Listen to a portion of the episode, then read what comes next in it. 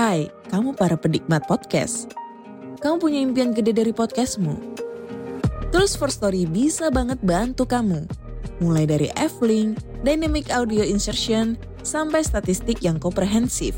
Semua ada di First Story. Gak ketinggalan kamu bisa monetisasi podcastmu lewat iklan dari First Story Ads yang bisa kasih kamu penghasilan dari setiap place podcastmu. Yuk gabung sekarang dengan klik di firststory.me. Sekali lagi, klik di firststory.me. Mari kita bawa mimpi podcastingmu menjadi kenyataan. Hello? Hello? Podcast Network Asia.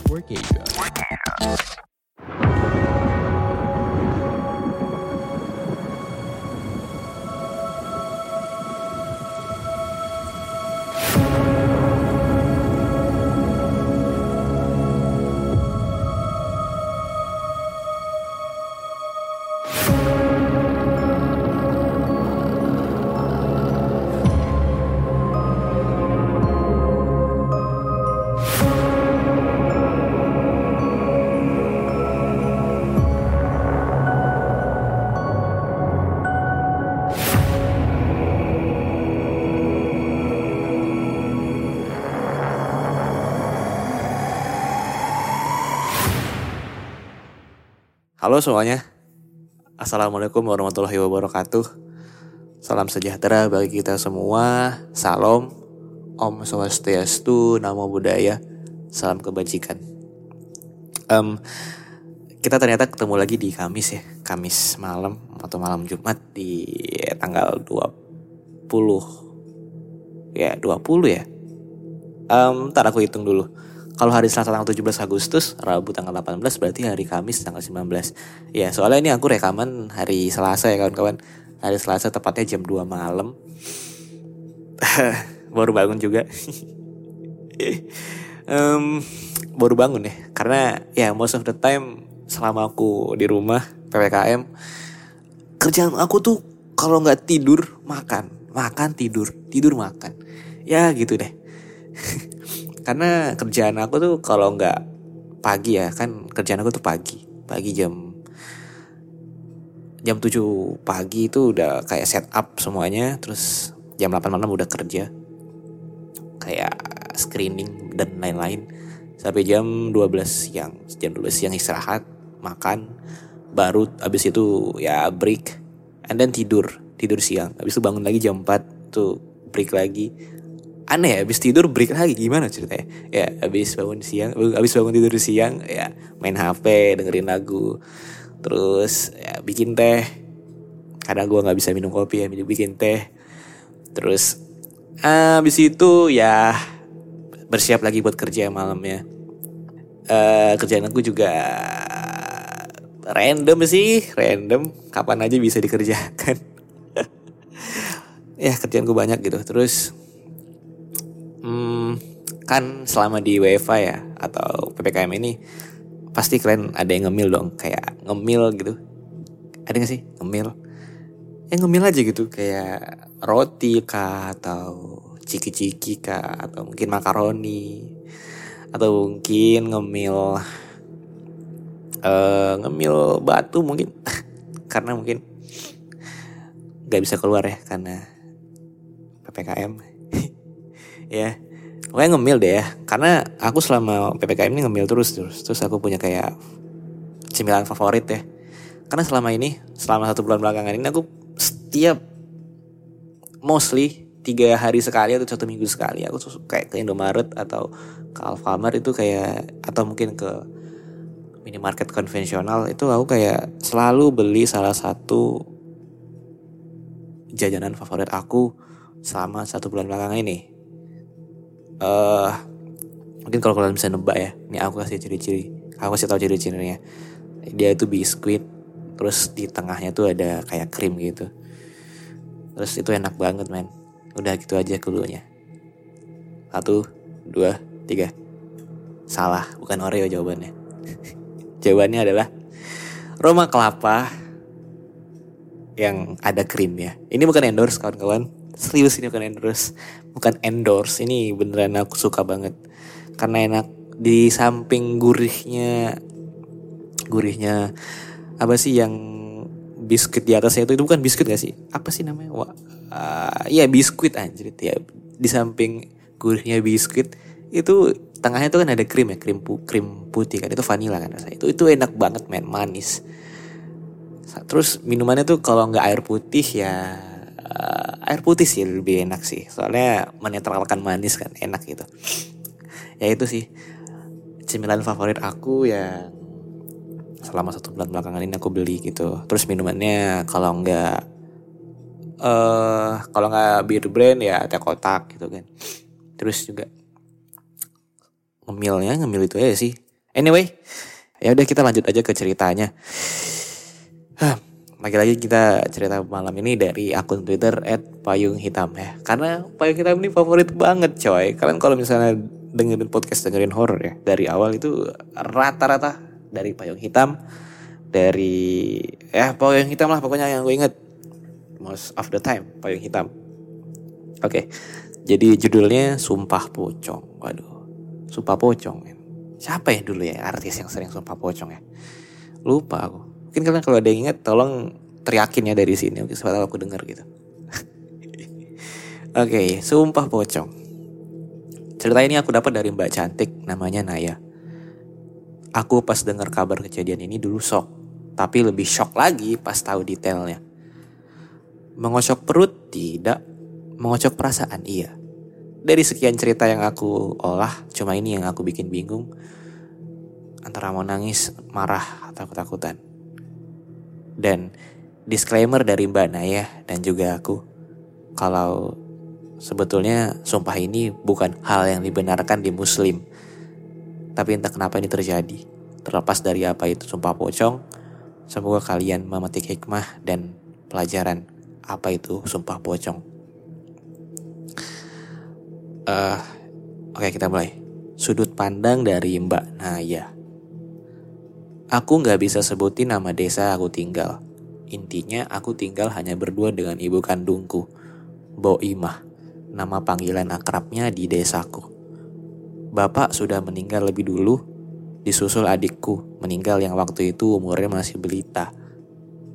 Aku juga punya satu kakak perempuan yang terhitung sudah lima tahun gak pulang ke Indonesia. Ke Indonesia. Iya, dia TKW di Taiwan. Dan kabar terakhirnya aku dengar dua atau tiga tahun yang lalu. Sudah lama. Awal mula kejadian ini tahun 2008 waktu aku masih SMA dan aku cuma fokus sekolah. Sedangkan ibuku, Bo Ima, kerja di salah satu rumah tetangga kami yang bisa dibilang juragan juga di desa kami. Ibuku kura-kura pada saat itu kok kura-kura? Oh dia typo men. Maksudnya ibuku kira-kira pada saat itu umurnya 60 tahun. Masih ku, masih kuat kerja sebagai ART di rumah juragan itu. Kita panggil nama juragan muda itu Pak Hanif dengan istrinya Mbak Vivi. Pekerjaan ibuku seperti biasanya ART pada umumnya mengurus tiga anak Pak Hanif yang masih kecil-kecil, bersihkan rumah, cuci piring, cuci baju, ngurus tanaman, siapin makanan, dan lain-lain. Tapi aku beruntung, ibu kerja di sini karena keluarga Pak Hanif selain dermawan, tapi juga gak pernah menindas orang apalagi istrinya yang selalu kelewatan baik sama ibuku. Seringkali pekerjaan ibuku sedikit karena sudah diselesaikan dengan Mbak Vivi. Seringkali waktu ibuku baru datang pagi-pagi, ibuku malah disuguhi sarapan dengan Mbak Vivi. Malah setiap kali sore ibuku mau pamit pulang ke rumah, Mbak Vivi nggak jarang menitipkan makanan matang untukku di rumah. Mereka memang sering masak masakan enak yang mewah supaya Naya juga bisa coba di rumah. Selalu begitu salam Mbak Vivi untukku waktu menitipkan makanannya ke ibu. Ibuku sering cerita ke Mbak Vivi. Maksudnya ibuku sering cerita Mbak Vivi memang istri yang rajin. Bahkan rajinnya mengalahkan ibuku yang ART-nya. Ibuku sering kali gak enakan, padahal Mbak Vivi sah-sah aja kalau bermalas-malasan atau bersikap layaknya ratu di rumah. Tapi Mbak Vivi anggap ibuku ini seolah ibunya juga. Pak Hanif ini sungguh sempurna di mataku. disegani dan dihormati karena beliau kaya raya, lahan bisnis pertaniannya di mana-mana, dan juga sudah bangun masjid megah di desa kami. Belum lagi beliau orang yang religius. Bukan cuma warna yang merasa segan, tapi ibuku wah, tapi ibuku bahkan Mbak Vivi sendiri pun segan dengan sikap pendiam dan berwibawanya Pak Hanif. Begitulah latar keluarga dari keluarga tempat ibuku bekerja. Setelah tiga tahun bekerja di sana, aku dengar suatu hari keluarga Pak Hanif pergi ke Malang selama beberapa hari tapi ibuku tetap bekerja di rumah Pak Hanif yang kosong tersebut. Jadi Pak Hanif menitipkan kuncinya ke ibuku Singkat cerita, setelah kepulangannya dari luar kota, ibuku yang lagi di rumah dipanggil Pak Hanif ke rumahnya. Pulang-pulang dengan wajah ibu yang lemas, ibu cerita kalau emas perhiasan Mbak Vivi raib. Mbak Vivi yakin perhiasan itu ia letakkan di kamarnya. Ibu semakin ketakutan karena baru pertama kalinya lihat Pak Hanif marah besar dan kesal sekali di hadapan ibu. Apalagi emas yang hilang itu adalah emas warisan dari keluarga mereka. Ibu menangis sejadi-jadinya di rumah, mengingat keluarga itu baik dan ibu merasa dirinya gak sanggup menjalankan tanggung jawab jaga rumah Pak Hanif dengan baik. Pak Hanif dan Mbak Vivi pun heran, kenapa tanpa adanya tanda-tandanya maling, emas Mbak Vivi bisa hilang. Mbak Vivi juga yakin kamarnya dikunci rapat, tanpa ada tanpa ada ada kerusakan di pintunya juga. Hanya lemari tempat penyimpanannya aja yang terbuka, nggak kayak semula. Selang beberapa hari hilangnya emas perhiasan Mbak Vivi, secara nggak langsung Mbak Vivi dan Pak Hanif menunjuk ibu sebagai pelakunya. Gimana enggak? Karena dipikir-pikir, cuma ibu yang punya akses masuk ke rumah Pak Hanif.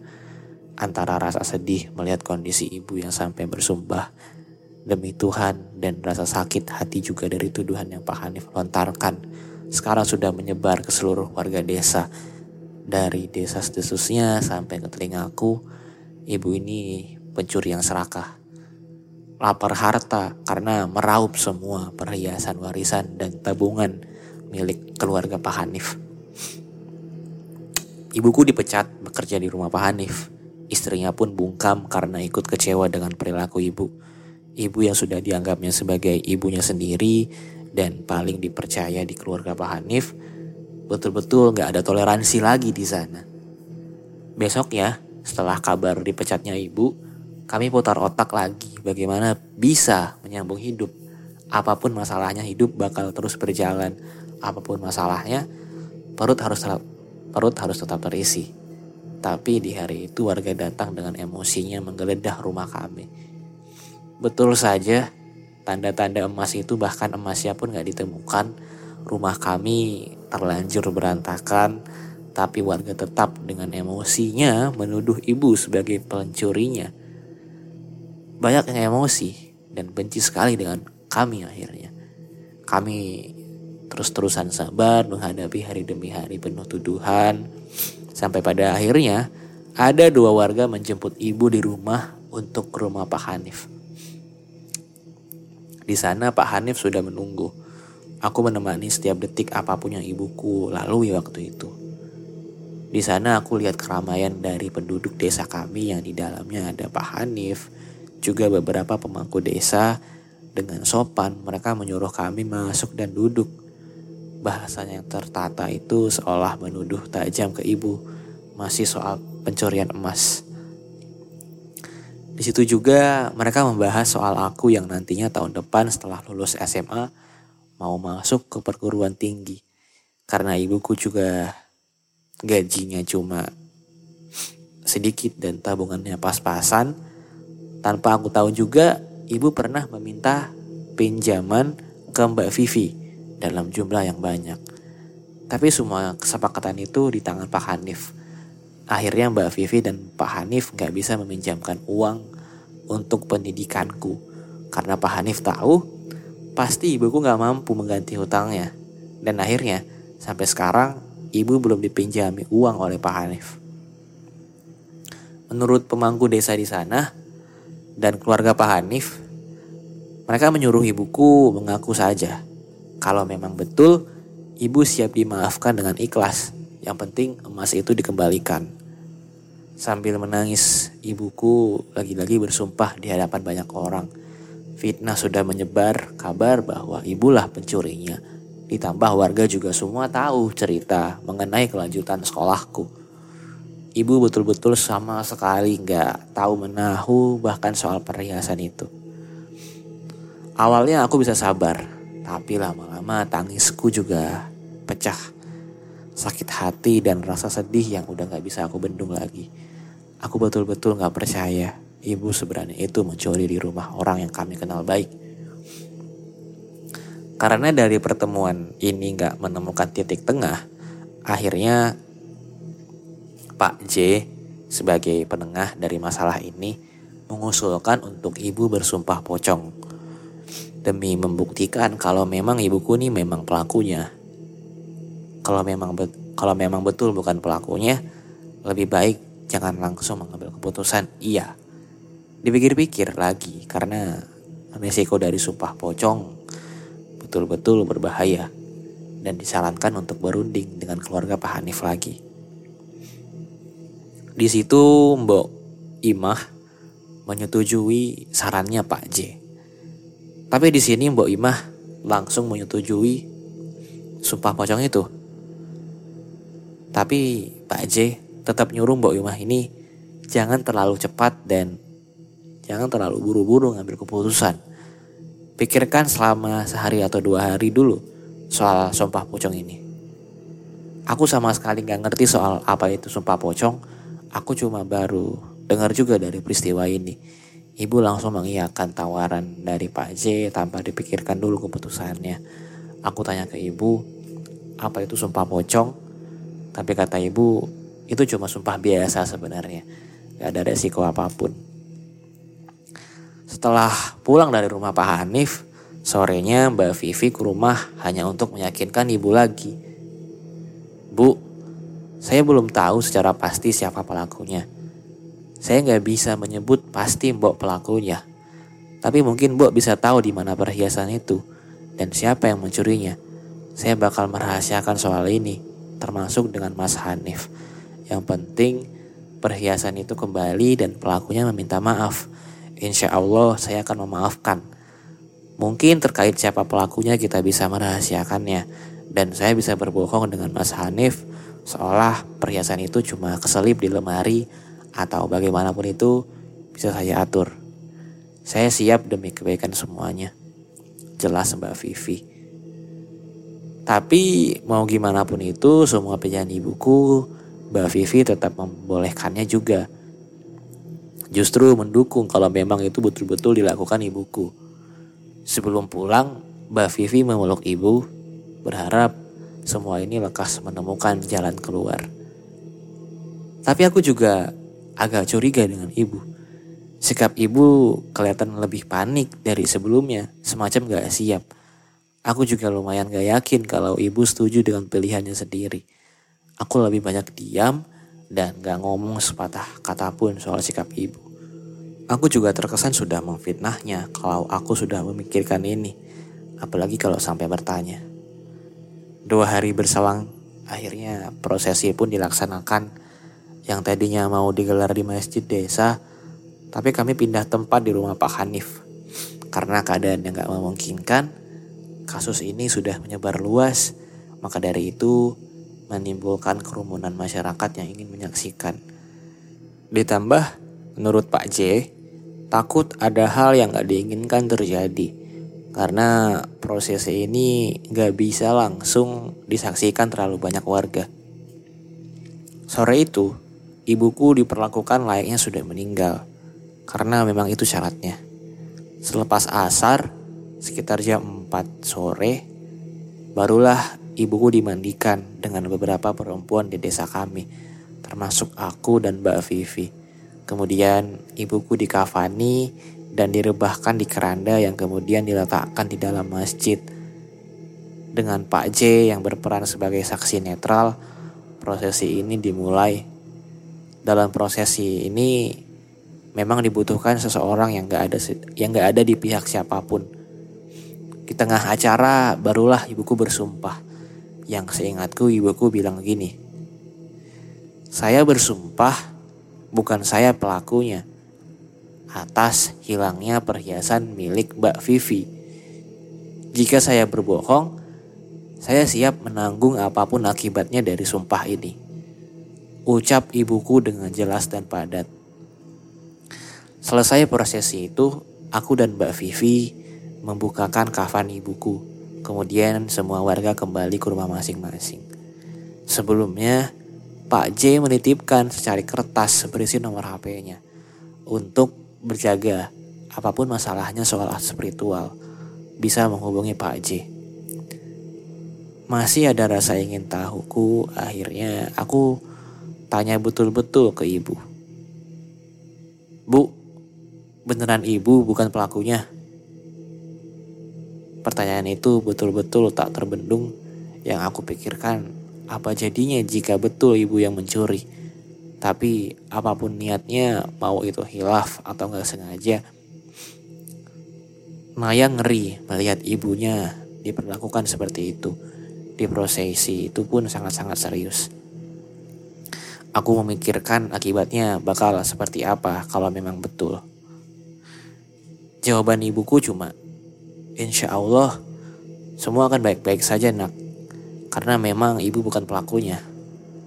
Jawab ibuku singkat dengan raut yang sekarang gak setegang tadi. Aku akhirnya bisa tenang sedikit.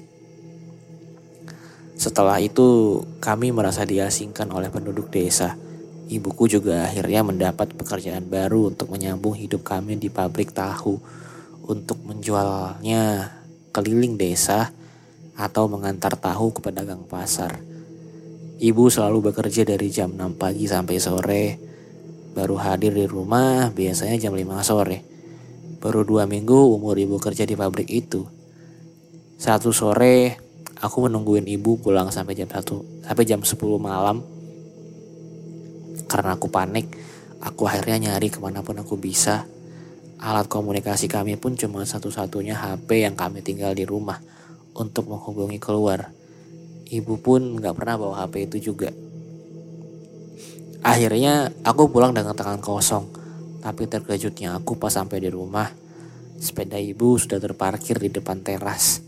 Aku langsung cepat-cepat masuk ke rumah dan cek ibu. Ternyata dia ada di kamar sedang tidur. Aku lega akhirnya. Aku juga maksudnya mau tidur kan. Tapi kasurnya kehalang tubuh ibuku yang posisinya melintang di kasur. Gak ada space atau sisa ruang lagi untuk tubuhku. Aku pikir ini aneh. Apa ibu ke kecapean? Aku gak berani bangun. Aku akhirnya tidur di ruang tamu. Selama aku berusaha untuk tidur, aku punya perasaan gak enak mengenai ibu. Dan juga soal posisinya tidur, gak seperti biasanya. Akhirnya aku cek lagi ke kamar. Siapa tahu ibu berubah posisi, jadi aku bisa tidur sebelahnya. Tapi ternyata enggak. Malah posisinya masih seperti tadi. Betul-betul seperti orang sudah meninggal. Tangannya dilepat ke dada dengan badan yang kaku. Aku balik lagi ke ruang tamu. Lagi-lagi gak mau bangunin ibu yang kelelahan. Waktu di ruang tamu, aku pun mulai tidur. Lama-lama masuk ke dalam mimpi yang menurutku inilah pertanda buruk untuk ibu. Aku mimpi ibuku ada di suatu tempat, entah di mana, tapi mataku tiba-tiba seolah tertutup. Dan aku dengar banyak orang menangis di sekeliling.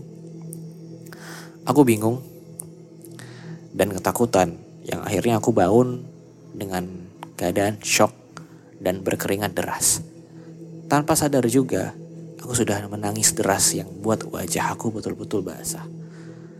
Sekedar memastikan lagi akhirnya aku lari ke kamar ibu. Dan aku lihat di situ ibu kusuk sholat tahajud. Dan posisinya sedang ruku. Menunduk tangannya memegang lutut. Aku lagi-lagi lega. Aku kembali tidur karena memang normalnya ibu sholat tahajud setiap hari di jam yang sama Subuhnya aku bangun seperti biasa untuk kegiatan sehari-hari. Tapi aku bingung, kenapa sudah jam 6 pagi, ibu belum bangun. Gak ada pergerakan apa pun dari ibu. Karena sebelum jam 6, ibu biasanya sudah berangkat pergi ke pengepul tahu. Aku lagi-lagi ke kamarnya, bermaksud bangunin ibu. Mungkin dia lupa. Tapi ketika aku goyang-goyangkan badannya, badannya betul-betul gak bergeming. Posisinya kini sama, tapi melintang di kasur dengan kepala dan wajahnya agak terungkup menghadap kiblat. Aku merinding dan juga panik. Lalu menelpon Pak J. Untungnya Pak J cepat datang ke rumahku dengan istrinya. Beliau langsung ke kamar ibuku dan aku melihat ekspresi Pak J yang kaget. Pak J istighfar seolah hal buruk sudah terjadi. Ibumu Udah gak ada nak, jelas Pak J. Aku yang dipelukan istrinya tiba-tiba pingsan seketika. Paginya aku terbangun di hadapan ramai orang. Di rumahku juga aku lihat ada Mbak Vivi yang merawat aku selama pingsan. Setelah aku sadar, Pak J baru menjelaskan soal apa yang dilihatnya. Waktu pertama kali ia melihat ibu, Pak J melihat wujud ibu yang sudah terbungkus kain kafan dengan posisi tubuh yang ber persis seseorang yang sudah di liang kubur. Ditambah fisik dari ibu betul-betul sudah menyerupai pocong yang pucat dan tidurnya menghadap arah kiblat. Dari penglihatanku, ibu biasa aja, seperti orang yang sedang tidur normal. Malam itu juga diadakan acara tahlilan di rumah Pak Hanif. Karena pada saat itu aku masih SMA dan lugu gak mengerti apa pun, jadi Mbak Vivi lah yang menyiapkan segalanya. Ibuku dimakamkan juga pada sore itu, yang dibantu keluarga Pak Hanif dan Mbak Vivi. Mbak Vivi selalu berusaha menenangkanku di dekatnya. Aku lihat gelagat Mbak Vivi yang merasa betul-betul menyesal dan bersalah padaku. Belum selesai sampai sini, Pak J akhirnya mempertemukan aku lagi dengan keluarga Pak Hanif. Maaf, Du, kami harus membahas ini. Walaupun saya tahu adik masih berduka, tapi pihak Pak Hanif butuh klarifikasi. Jelas Pak J yang hanya aku balas dengan anggukan. Sebetulnya, menurut Pak J dan keluarga Pak Hanif, sebelum ibu dimandikan atau masih dalam keadaan tidur, mereka melihat ibuku sudah rapi menjadi pocong. Keadaan yang sungguh berbeda dari apa yang aku lihat. Soalnya aku cuma melihat ibu layaknya orang tidur biasa. Pak J juga bilang memang ini konsekuensinya jika berani berbohong dan bersumpah pocong. Ya, resikonya kematian. Aku yang masih gak terima sama sekali kalau ibuku pencuri, bahkan berani berbohong, aku jelaskan pada mereka kalau ibuku sakit biasa. Ibu memang punya punya riwayat sakit ginjal, tapi sudah lama dan dia dosanya nggak begitu parah. Aku masih nggak menduga kalau ibu mencuri barang yang berharga dari Mbak Vivi, orang yang begitu baik dengan keluargaku. Yang sering disanjung juga ibuku soal kebaikan mereka. Setelah dipikir-pikir gak ada yang gak mungkin, aku perlahan menerima kenyataan kalau memang ibuku yang mencuri. Sebetulnya kurang puas mungkin dari Mbak Vivi yang belum menemukan di mana emasnya. Tapi Mbak Vivi juga akhirnya memaafkan dan lebih menyesal mengambil jalan nekat seperti itu. Daripada hartanya yang gak seberapa itu harus menelan korban lagi, jadi Mbak Vivi lebih baik gak mencari lagi siapa pencurinya. Gak ada yang bisa menggantikan nyawa, tapi harta bisa dicari lagi. Setelah kepergian ibu, Aku jadi sendirian, hidup mandiri, ya mau gimana lagi. Rasanya semakin aku sendirian, aku masih merasa ibu ada di sini. Wangi serimpi khas jenazah masih tercium di penjuru rumah. Antara sedih tapi ngeri. Beberapa hari kemudian aku mimpi bertemu dengan ibu. Aku yakin ini bukan mimpi karena terlalu nyata. Tapi kalaupun ini nyata, ini terlalu gak logis. Aku dengar ibuku sambil mengelus rambutku dan manggil. Du, sendu. Kemudian aku bangun melihat di depanku ada ibu yang sedang sholat memakai mukena putih dengan posisi ruku di samping tempat tidur. Aku masih gak yakin ini mimpi. Aku amati gerakannya nyata bahkan angin malam waktu itu terasa semilir. Semakin ama, semakin aku amati, aku semakin lemas dan gelap. Dan bangun, hari sudah pagi, tapi aku bukannya segar. Aku malah ngerasa lemas dan aku pingsan lagi. Setelah dari kejadian itu, aku jadi takut ada di rumah sendirian. Jadinya aku cerita ke Mbak Vivi, Pak Hanif, bahkan Pak J kalau ibu masih ada di rumah. Mau dibantah seperti apa pun, yang aku lihat itu ibu, nyata. Jangan perlihatkan lagi bu, Naya takut. Naya sendirian di rumah. Ucap aku setiap aku sendirian di rumah. Semenjak itu tidak ada lagi gangguan dari ibuku. Tapi yang namanya itu ibuku, aku gak pernah lupa gimana aku merasakan kehadirannya di sini. Singkat cerita, aku memutuskan pindah ke Surabaya karena budeku menawarkan tinggal dengannya. Budeku atau saudara jauh dari almarhum bapakku namanya Bu As. Aku pindah membawa seluruh barang yang bisa aku bawa. Waktu aku angkut lemari yang ada di dapur, aku sekalian sapu juga karena debu numpuk yang selama ini gak tersentuh tangan. Aku menemukan satu kantong plastik kecil yang sengaja diikat rapi di bawah lemari itu diletakkan. Takutnya ini punya ibuku. Aku buka dan ternyata isinya perhiasan emas. Satu kalung dan dua emas yang ukurannya gak terlalu besar. Punya siapa ini ya? Aku gak pernah lihat ibu pakai perhiasan ini. Untuk apa ibu simpan perhiasan ini? Jangan-jangan ini perhiasan Mbak Vivi. Akhirnya aku mikir juga perhiasan yang ternyata sedikit ini udah ngambil nyawa ibuku. Aku niatnya aku simpan saja dan suatu saat aku jual yang paling harganya gak seberapa itu. Aku sudah dibuat kesal dengan keputusan Mbak Vivi karena menghilangkan nyawa ibuku. Bahkan aku ingat Pak Hanif bilang hilang semuanya. Ternyata cuma tiga.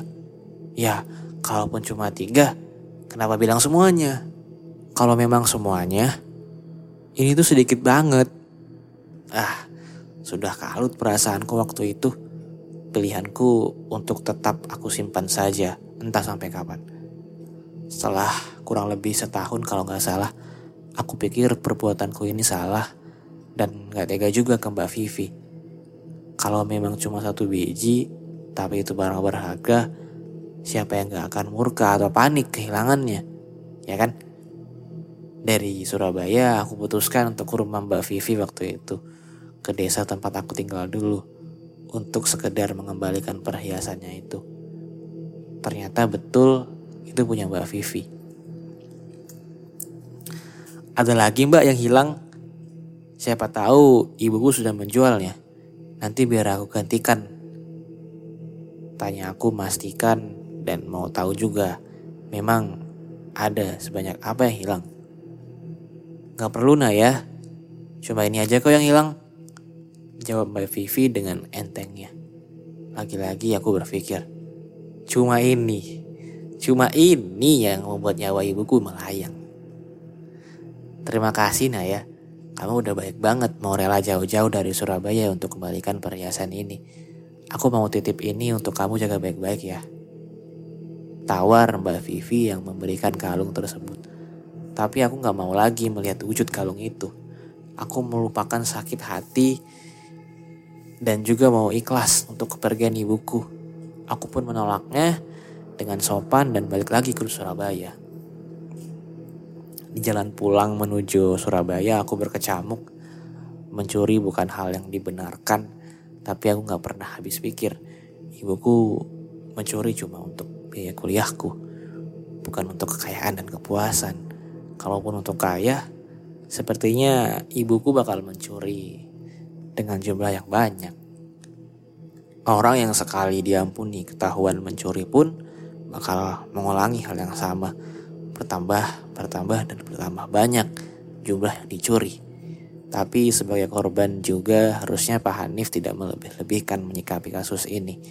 Akhirnya, aku hidup di Surabaya dengan tenang, memulai segalanya yang baru, dan akhirnya siap menceritakan ini ke banyak orang untuk sharing tanpa menjatuhkan aib sendiri.